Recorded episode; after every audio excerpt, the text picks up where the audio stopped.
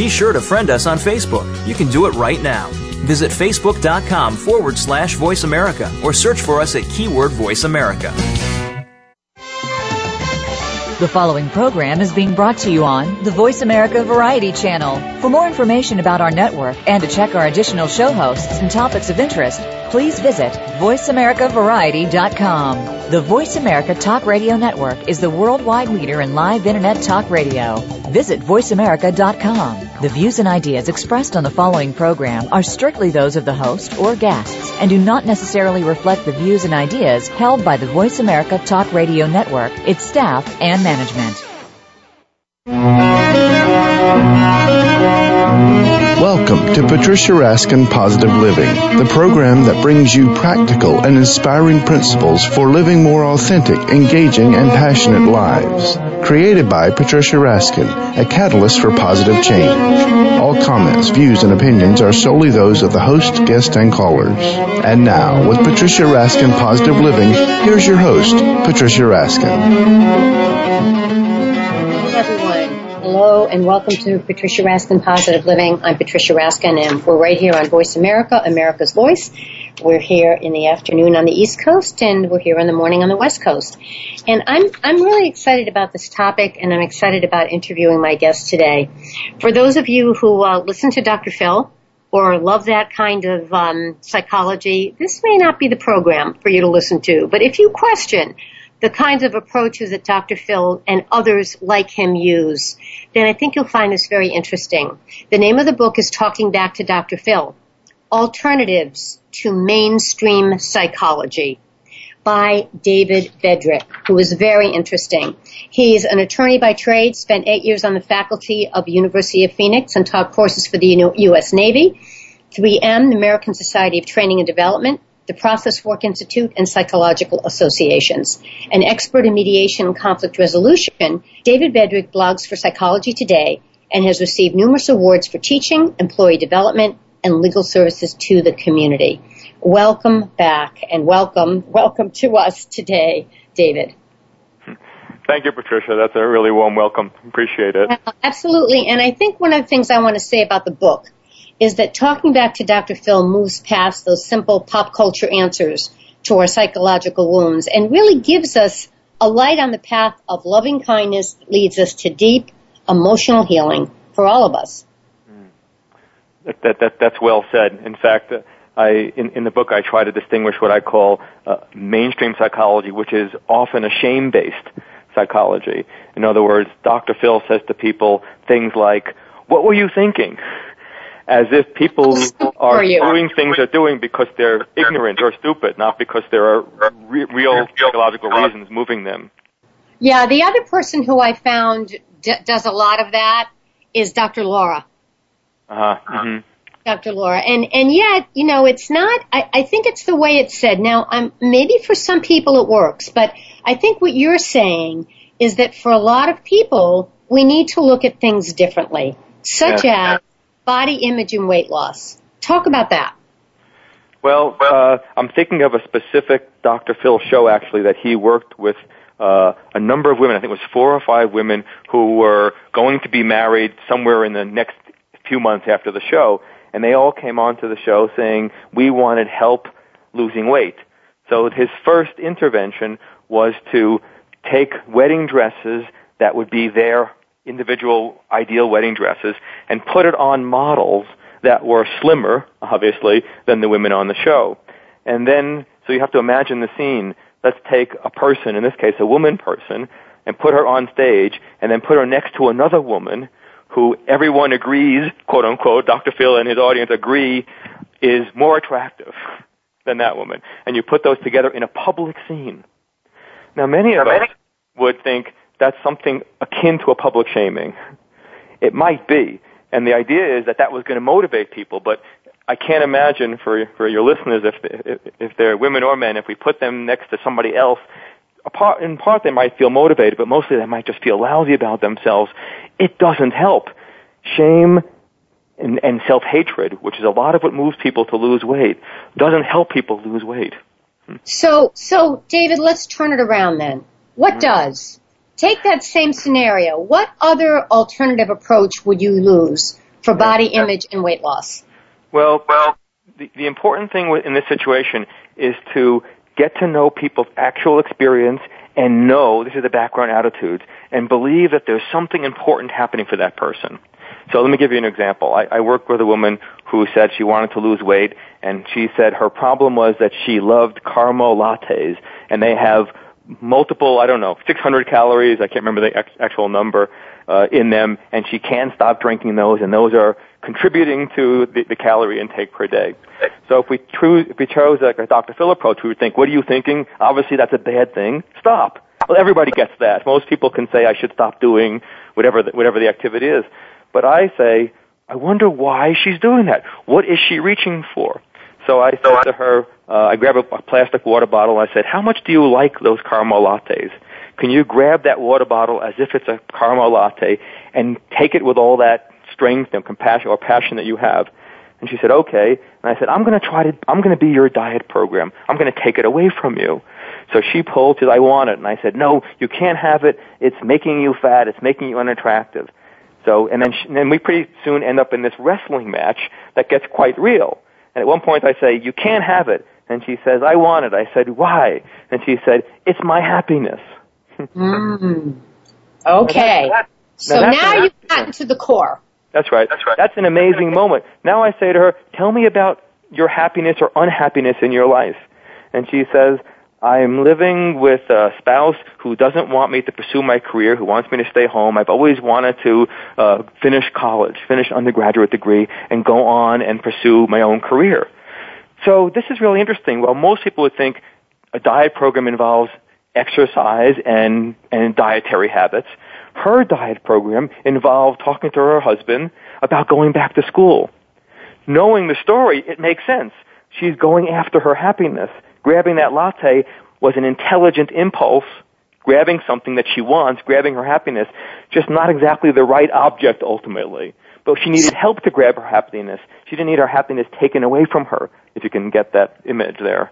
Let me ask you this. Is what you're saying, if then she worked it out with her husband so that she could go back to school, you think she would decrease her need for the latte? That's that's exactly that's exactly what happened. It doesn't happen in, with every person, but you got to you got to factor in the fact that that diet programs work for about five percent of the people in on a sustainable way. Anybody can lose weight for a few days, but yes, she ended up losing weight. Now, how? What happens is once she grabs her happiness, the symbol of the of the latte, she doesn't have to fight not wanting the latte so much, it drops away as such a as such an attractive thing because what's attracting her to the latte is her happiness, not the I was going to say stupid latte, right? Not the latte, but the yeah. but the happiness. So yeah, oh, yeah. So, the, so a person then doesn't have to fight so much with them with with their impulse because they understand that in a way I'm supporting their impulse towards the latte rather than trying to take fight it and take it away from her. You, David, can you hear me? Yes. Yes. Okay, because I'm I'm I'm I'm jumping in and I, I I'm not sure you're hearing me because oh, I want to make sure we're not both talking at the same time. Sorry, I'm getting I'm getting a slight echo on my end, so maybe it's a little confusing. Uh-huh. Okay, all right. But let me jump in here now. Now, there's another one you talk about, and that is addiction. Now, Dr. Phil talks a lot about addiction on his show. Now, addiction's really tough because, and the latte, I'm sure, was an addiction for this woman. But how do you help people break addictions maybe in a different way than, you know, a pop stream or pop psychology would. Yeah, it's really uh, good. Yeah, the re- the research says that about 30% of the people are sustainably helped by addiction programs, whether they're 12 steps, whether they're year-long residential programs, whether they're regular therapy. And one of the big misses in addiction programs is similar to the latte example, we're not dealing with how forceful and powerful the interest, the impulse, the desire for the substance is. We're trying to overcome, fight against that impulse without getting to know it. So, me, so I can give you an example. Um, I worked with a, uh, a woman who had a very uh, powerful uh, cocaine addiction, and I asked her, "Why do you why do you use cocaine?" And she said, well, you know, I'm bored and life is not so good and it makes me feel a lot better. That's her theory. That's her self-explanation. She got that from pop psychology. Now I said to her, tell me what it's like to be using cocaine. And she sat up in her seat and she, and her chest came out and she said, well, tell me what you mean by that. And she looked very strident and powerful. And I said, that's an interesting posture you just take. Can you feel the cocaine? Imagine feeling what the cocaine is like? And she said, sure I can. And she sat up even more. I said, what's it like sitting up like that and looking at me like that versus the look that was more timid a minute ago? And she said, I feel quite powerful. Mm. And that just took that just took a little bit longer than the moment I'm giving you. So here's an interesting thing. So she was hunting for, we could say, a sense of her own power and empowerment. She believed she was hunting for comfort and having a nice time. That's the theory that she believed, but it had nothing to do with her cocaine addiction. I have almost met no one who actually can give a description of why they do things that matches what they really experience. Their experience tells us something much deeper and much truer about what they're looking for than their ideas and theory, most of which come from popular psychology and media. So David, do you help them figure out then what it would do? What's the replacement? What is the thing that will make her feel powerful? Yes, Did she yes. come up with that? Yeah, that, that, that, that, that's the right question. The, the, the next step for me was to say, tell me about your life relative to your sense of power. You know, whether it's, what, how do you feel with authorities? How do you feel in relationships? Do you have a sense of power relative to, to things you want to do in the world or your career, etc. So I'm now I'm looking through different areas of her life. That could be her inner experience. She could feel put down inside and not have enough power to stand up to her own inner criticism or she could be in a relationship, or it could be a career that she's trying to pursue. So now I'm going to start looking at these different areas of her life where a sense of power or lack thereof will be relevant, and then I would help her in each of those areas access uh, more of the power that she that she needs. This particular woman had a lot of uh, early childhood stories where she was very disempowered, and those also needed a little bit of processing because they, you could say, those being overpowered as a kid in a hurtful way can steal a person's power temporarily. Uh, You so she also had to work on that. hmm So you get to the core emotion, basically. You get down really to the core emotion of why the person does what they do with the addictive substance or with the eating. And then you try to figure out what could they do to give them, what behavior could they have that would give them that same feeling, but it would be a good behavior, a positive behavior. That's ex- that's exa- that's exactly right. And that behavior can't be anything. It has to be genuinely hooked into, in this case, power, in the other case, happiness. It has to be genuinely hooked into what the real hunger is. I think people are hunting. I used that word before for something in their hmm. substance use. In that way, there's an intelligence, not the intelligence in the in the final substance that they use to get it, but they are hunting. So if we treat them like a hunter, so to speak, who's looking for something, we're going to get a lot further uh, in understanding that, and then we can make those substitutions, as you're implying. Um, Let me let me go on to the third one now. The third Yes, one is yes. tough. The third one is domestic abuse. So it's helping victims of violence who are often too ashamed to, you know, to even talk about it. So they appear happy, they deny their pain. Now, how do you get through that one in a different way? Shoo. In, it, it's so so difficult. So so I mean I don't I can't remember the last time I looked at the at the United States emergency room budget for domestic violence. That means people who actually go to the emergency room. That means people who are hurt who don't go, and people who are not hurt enough to go to emergency room. I think it was like three billion dollars per year. Um, enormous. So it, it, it's an it's an enormous difficulty. I think there's different levels, Patricia. One is the famil- the families and the culture itself. We need a culture that starts recognizing the signals of people not being happy, of, of smiles that aren't real smiles. Yep. So that if, if you care about somebody and you see them, if you're your child or your friend or your or your parent or, or associate, and that person says, "Oh, I'm fine," if you are observant, whether that's your observant of your own feelings of dissonance or your own eyes, you'll know whether that's true or not. But so much passes by. Um, I, I had a wo- knew- worked with a woman who was uh, in a violent relationship, and among other things, she had an eating disorder, and she ate so little that she would pass out because she had not enough food in her while she was going to the gym. And right, right. she was she was younger and would visit her parents regularly. She'd go to a parents' table. She'd have broth and uh, and non-fat uh, frozen yogurt. That was all she would eat. Nobody noticed the violence, Patricia. so it was basically anorexia. She's basically anorexic. And no one's thinking, they're thinking, what a pretty woman. They're not thinking this person, there's a violence going on even at that table. Not the violence in the relationship yet, but the same kind of violence, right? There's a, there's a same feeling and psychological thing that's happening. She's violating herself, you could say, and no one, no one's noticing. Even though people are watching her do that, people are complimenting her, and not seeing it. So one answer to the question is that we all should start noticing things, right? When people are smiling, but we know better than that.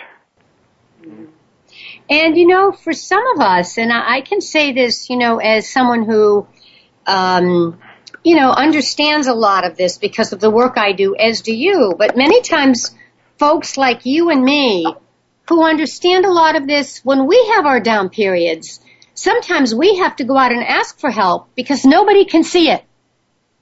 That's right. Nobody mirrors back.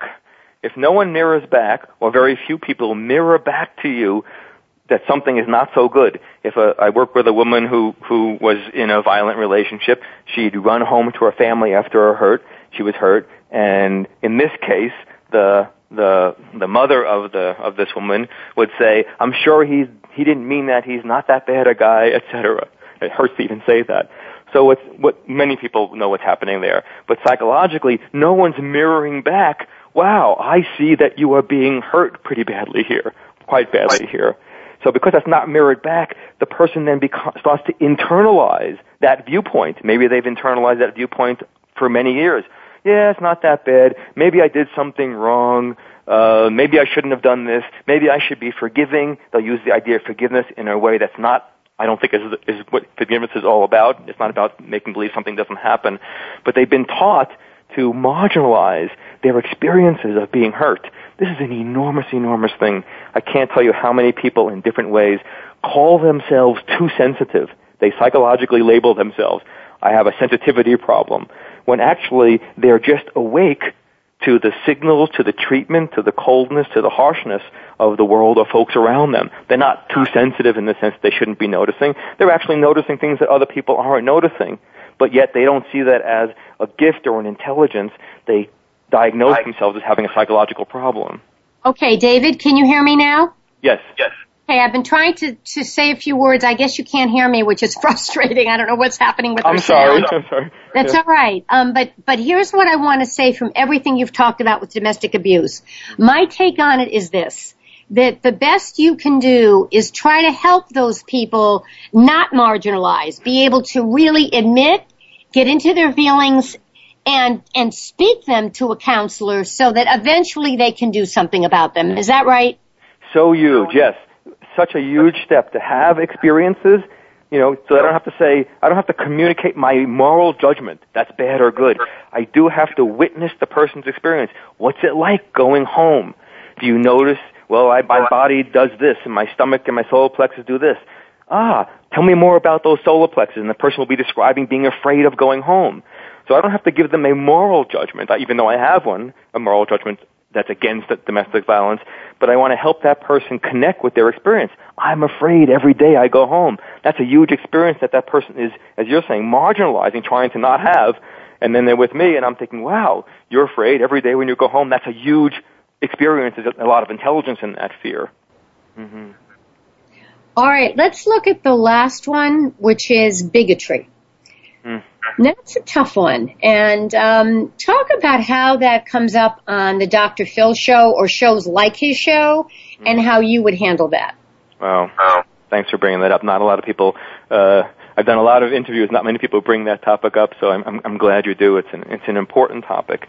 Um, I have a I have a chapter. I have chapters on the topics that we're talking about, and I have a particular chapter on uh, on race and education, and it arose out of a Dr. Phil show where there was a African American single mom with her young son, and he was like six or seven. I'm not remembering the exact age, and he was more interested in sports than his academics. Okay, well that's not so great. He wasn't doing well in his academic subjects. He was getting A's in his sports classes, and and Dr. Phil had had the young man, young boy, I guess we should call him, and his mom on the show, and said basically, you need to, dear mom, you need to be, have more tough love, push this kid into uh, um, into his academics and uh, and discourage his sports, and then sat with this young uh, African American male and said, you know, sports are probably not going to get you anywhere. Um, it's probably not going to help. It's very unrealistic, etc. Don't try to fool me. You have plenty of energy. You can do your you can do your uh, academics. So all interesting, all good. It would be good to have someone who is watching this kid a little closely and have some tough love. But then as an education to the public, there's no mention of the reason why a black youth would be interested in sports. Why there's a path of sports and pride uh, and a fight against prejudice in sports. What the schools are like in the inner cities, which are awful. Many people, I'm sure on your show, know that. That you know, by second or third grade, many of these kids are doomed to never finish high school, like 70% plus in some schools. Uh, what it's like for an African American male or woman to get out of uh, college and be able to only earn 70%, uh, uh, 70 cents on the dollar. So there's a lot of social conditions that are around but instead of laying out the difficulties of that, it looks like to the to, to some outsiders that this mother is doing an ineffective job. Mm. Maybe right, she so, could do a better job, but. Mm-hmm. So how do you help? We we have a few minutes left, David, and and how do you help people get through that? Because it's not them; it's the system they're dealing with. Right.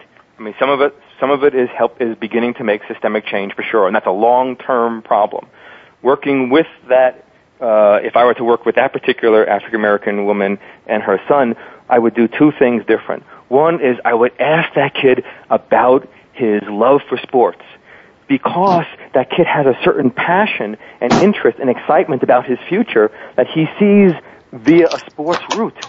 I don't want to tell him don't be interested in sports. I'm then telling him not to. I'm, I'm sort of taking him away from the route that he has. There's still a passion for success in him. I don't want to not access that. I want to know about that and that hope. And as a person who studied a, a lot and, and uh, grew up in New York and spent a lot of time in, in, in very diverse groups, I understand some of that. So I, I would appreciate that. I wouldn't put that down. And then with that mother, I would help her see that she's up against something more like a mountain than a small hill. She's not up against the same thing that my parents were, who grew up lower middle class but had a lot of opportunities and got and I got to go to really good high schools, etc. or somebody who lives maybe in a in a, in a suburban world relative to school in the schools. So I want that mother not to put her down and have her feel less good about herself as a mother, but have her see the enormity of the struggle that she's up against and mm-hmm. and the extent to which she's done some good things. I'd want to build her up about that. I want her to walk away feeling like a more empowered mother, not a mother who's yet one more person is criticizing for being inadequate or or a mother who's helpless herself. That's really good. That's right, or a mother who's helpless herself. Mm-hmm. All right. So, um, what is your message in this book? What do you want people?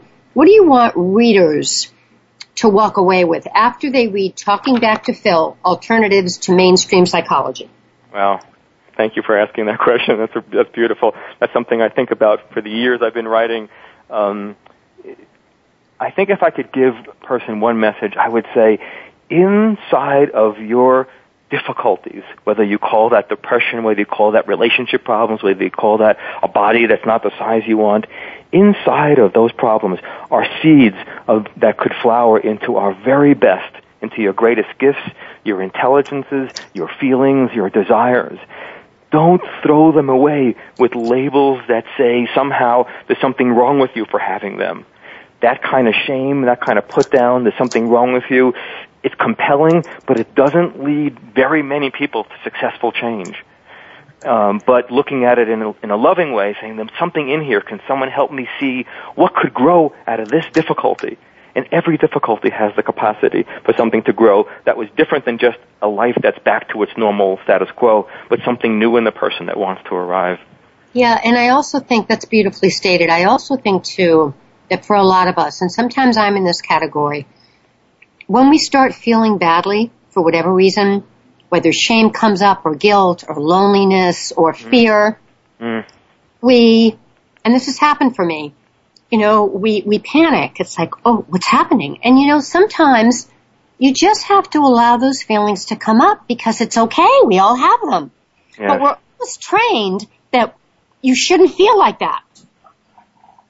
That's right. There's a there's this there's the smiling face uh, um, yes. norm, right? Smiling face, thin body, productive, getting up every day, whatever. There's a norm that whenever we feel outside of those, uh, we've internalized the, the notion that, that we should get rid of those things. We should anti-depress it, anti-whatever. We should be against everything. Um, so it gets very difficult to, to, say let these experiences happen or think that there's something good in them. It, it, it's a it's a radical way of thinking, but it doesn't take very long with that kind of loving view for people to start seeing those things. You need another witness so to speak, who looks at it and doesn't see the same thing that we are or, or, or the culture at large would see. It's beautifully stated. How can people find your book, David? Okay, there's two ways. If you uh, if you uh, Google Amazon and and uh, search for "Talking Back to Dr. Phil," um, you'll be able to find the book and and lots of uh, customer reviews and um, and endorsements of the book, and and you'll be able to go inside the book. I also have a website which is called Talking Back to drphil.com. That's talking back to dr. I abbreviate doctor, so talking back to drphil.com, and there you can link into uh, other radio shows I've done. Um, there'll be some some video of me if you wanted to see. There's excerpts from the book. You can connect with uh, Psychology Today articles and things like that. So all kinds of information is available there as well. Thank you so much for being on the program. It was really enlightening. Well, you really did a great job, Patricia. Thanks for bringing out all those issues so quickly. Thank you. All right, stay on the line for a minute. Okay, folks, our guest has been David Bedrick, author of Talking Back to Dr. Phil, Alternatives to Mainstream Psychology. You've been listening to Patricia Raskin Positive Living right here on Voice America, America's Voice. I'm Patricia Raskin. We'll be with you next Monday at 2 p.m. Eastern, 11 a.m. Pacific. Until then, stay healthy, stay happy, get the support you need and know you can make your dreams come true. Until then, I'm Patricia Raskin. Bye for now.